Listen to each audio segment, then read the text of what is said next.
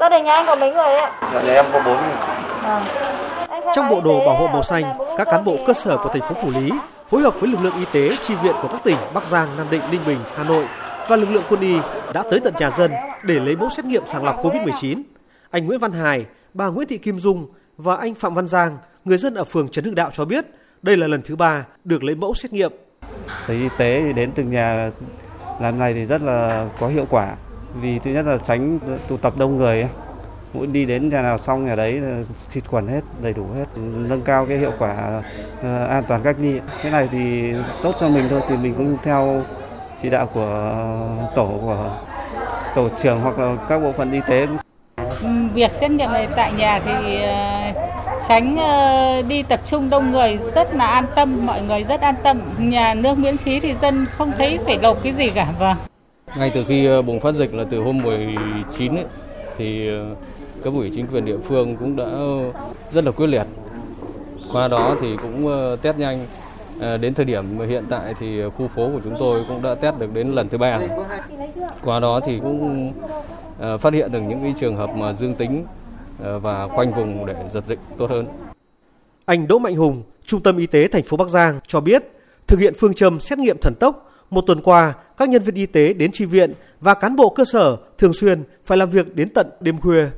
Đoàn tôi xuống đây vào tối 21. Trong quá trình làm việc thì chúng tôi xuống và tiếp cận và tiến hành đi làm ngay trong đêm.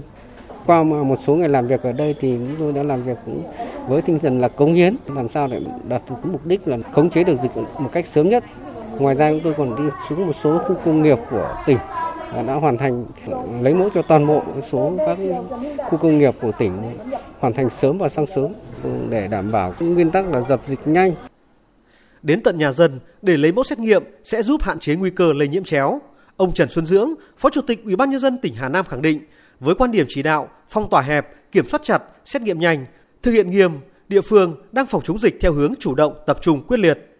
Trên cái cơ sở xét nghiệm tầm soát diện rộng thì chúng tôi sẽ đánh giá được những cái nguy cơ và đối với những cái đối tượng nghi ngờ thì chúng tôi đã phải để xét nghiệm đi tham PCR để đưa ra cái kết luận chính thức.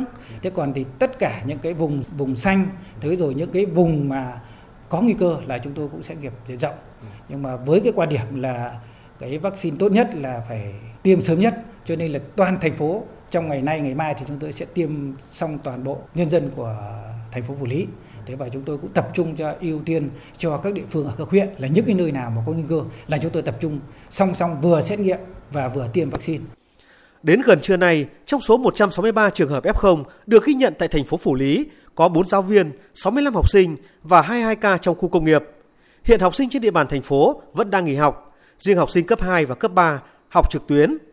Từ thực tế, các huyện khác trên địa bàn tỉnh Hà Nam ghi nhận một số ca F0 là công nhân của khu công nghiệp Châu Sơn ở thành phố Phủ Lý, nên từ hôm nay tỉnh đã chỉ đạo khu công nghiệp này bắt đầu thực hiện ba tại chỗ, tức là công nhân ăn ở sản xuất tại nhà máy để phòng chống dịch lây lan.